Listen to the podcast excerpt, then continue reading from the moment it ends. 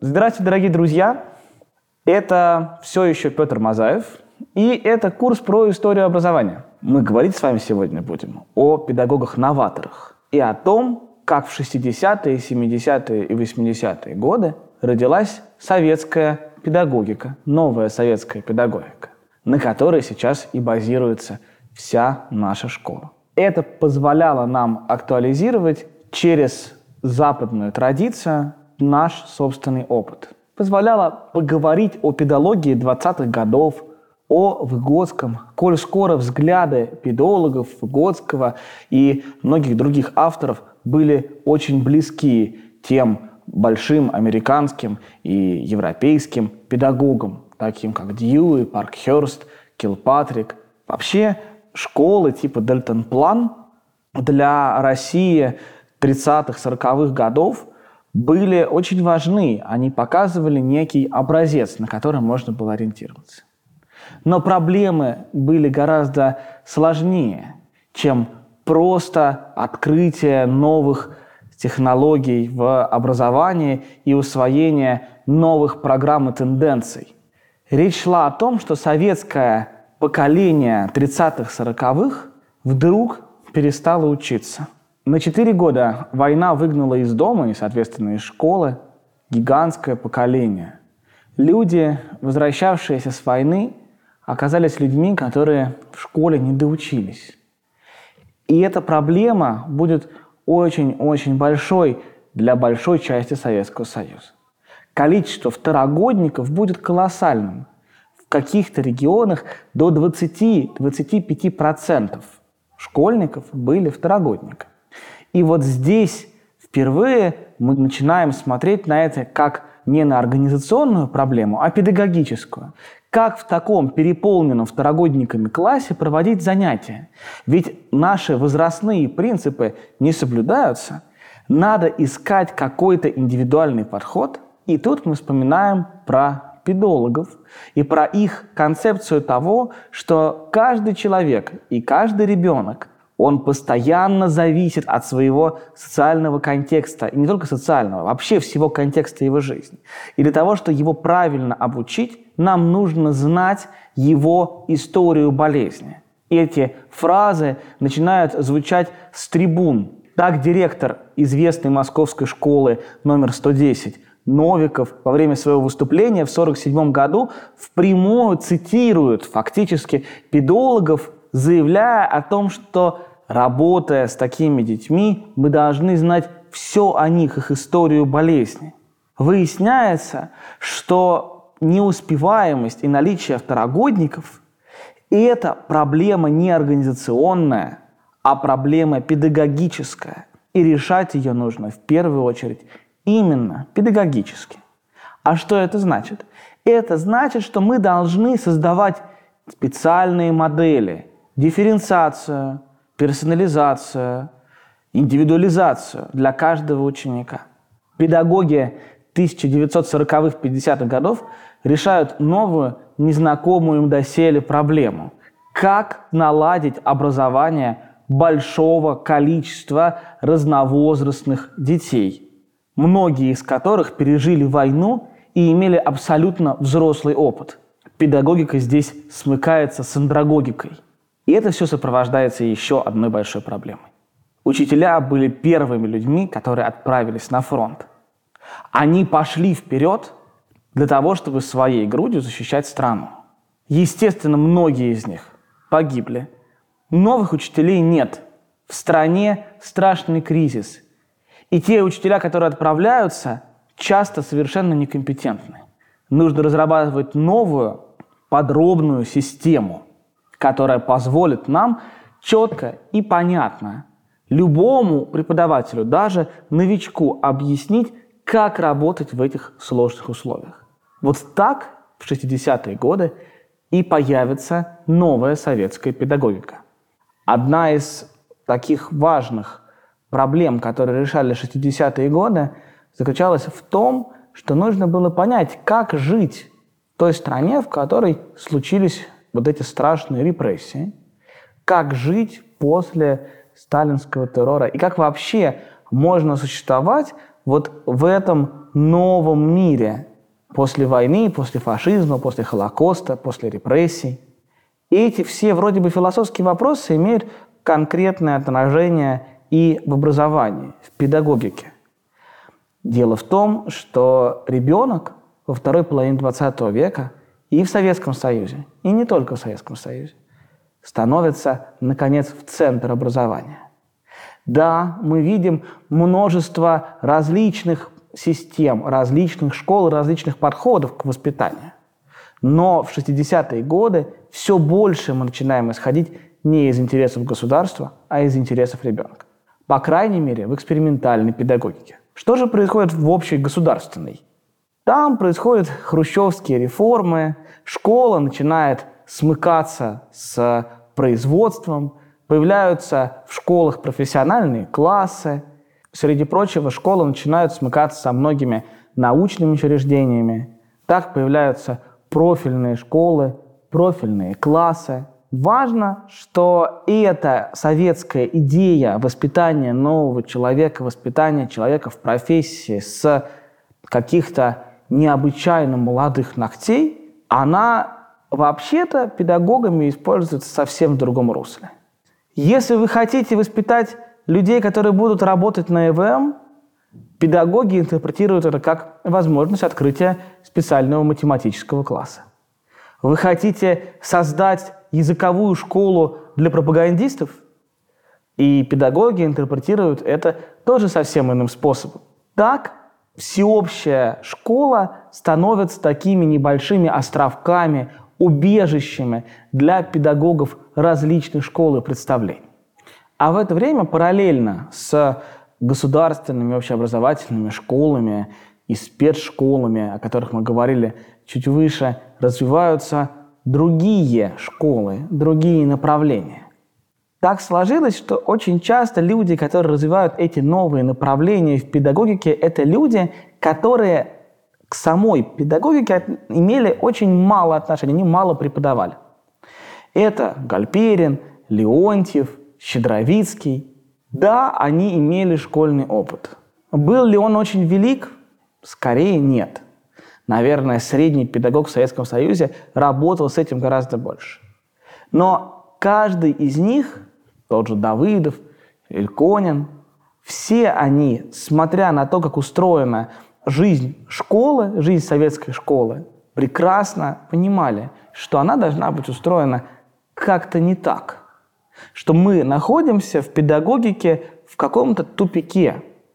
Это, собственно, тупик, связанный с кризисом эпохи модерна, связанный с тем, что те предыдущие установки индустриальной эпохи в 60-е, 70-е, 80-е годы постепенно становятся никому не нужны.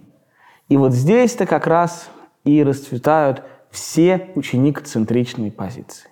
Будь то Гальперин и Леонтьев, и их теория, вполне себе основанные на психологических исследованиях и связанные с тем, как происходит научение ребенка – будь то Щедровицкий с его э, методологическими инновациями, с его представлением о том, как на самом деле нужно преподавать, с его идеей отказа от предметных областей, от их рамок и перехода к другой деятельностной парадигме. Деятельностный подход, который проповедовали педагоги-новаторы, в первую очередь был связан с идеей того, что познание происходит в деятельности. Как мы понимаем, мысль это не нова, ну, примерно со времен Платона и Аристотеля. Но здесь была очень важна научная парадигма, потому что они все, будучи наследниками педагогии 20-х годов, они смотрели на это как на доказательную педагогику, как на то, что можно четко, понятно разложить на конкретные действия. Вообще деятельностный подход предполагает, что у нас есть определенное воздействие на ученика и среду и определенные результаты. Понятно, что они не всегда строго детерминированы, но должна быть какая-то закономерность. И наша задача выучить эти закономерности, понять и из них составить определенного рода действия. Понятно, что это все зависит от контекста, что мы должны учитывать различный культурный контекст, психологический контекст, мы должны учитывать возрастной контекст.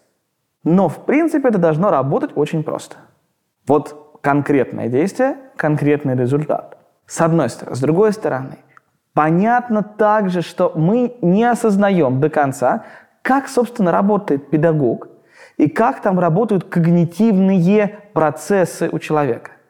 Неудивительно, что все основные педагогические идеи исходят из трех направлений. С одной стороны, это философия, с другой стороны, это психология, и с третьей стороны, это, вы удивитесь, работа с машинами.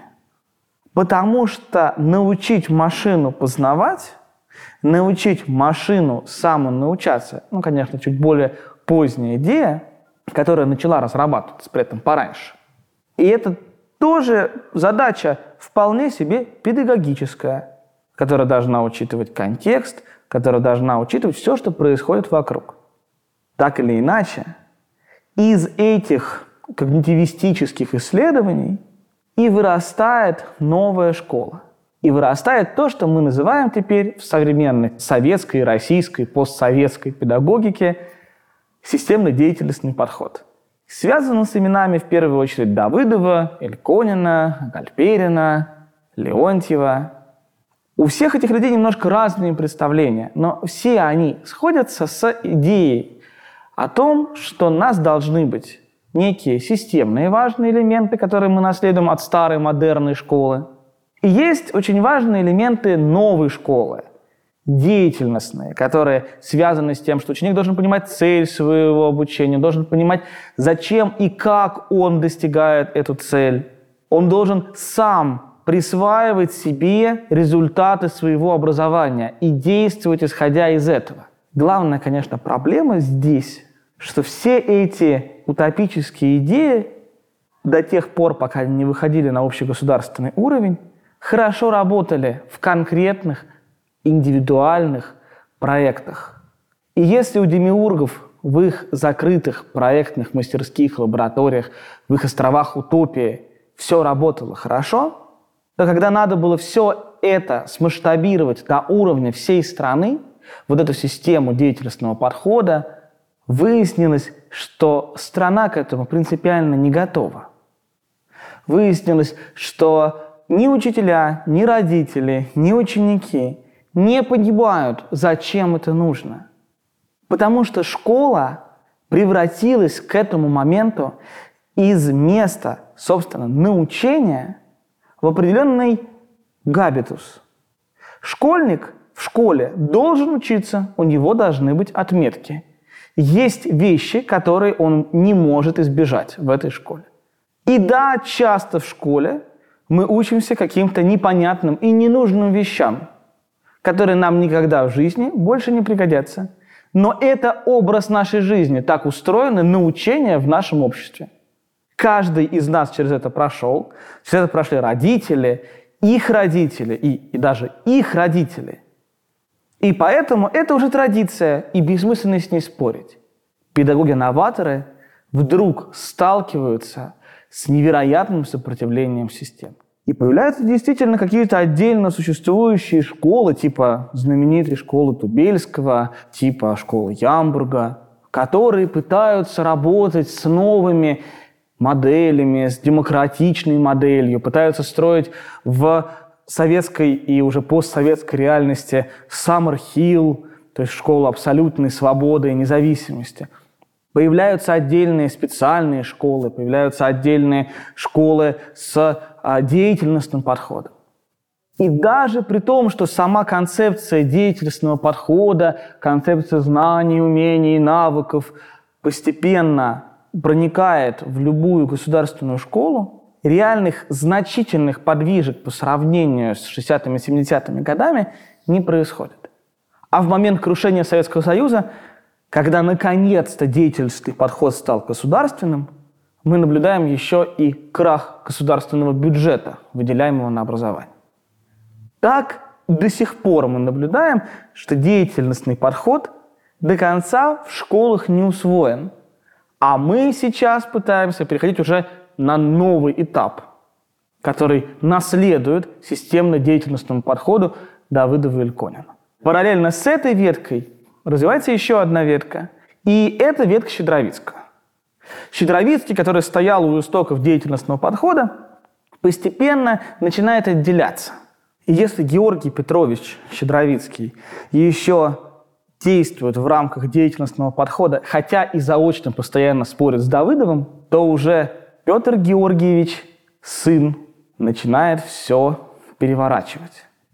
В итоге уже в 90-е годы появляется концепция так называемой мысли деятельности что есть не деятельностный подход, а мысли-деятельностный подход, который предполагает слияние, который говорит о том, что онтологические мысль и действие очень близки, и не нужно их отдельно рассматривать, разделять. Между щедровитянами и последователями Давыдова до сих пор существует некоторое такое разделение – так или иначе, за школой Щедровицкого стоит еще одна очень важная радикальная идея. Идея того, что мы должны уйти от тех предметов, тех предметных областей, которые были созданы в эпоху модерна. Появляются метапредметы. Ну, например, метапредмет число, который предполагает, в принципе, да, изучение численных вещей, вещей, связанных с числом в различных его онтологических реальностях.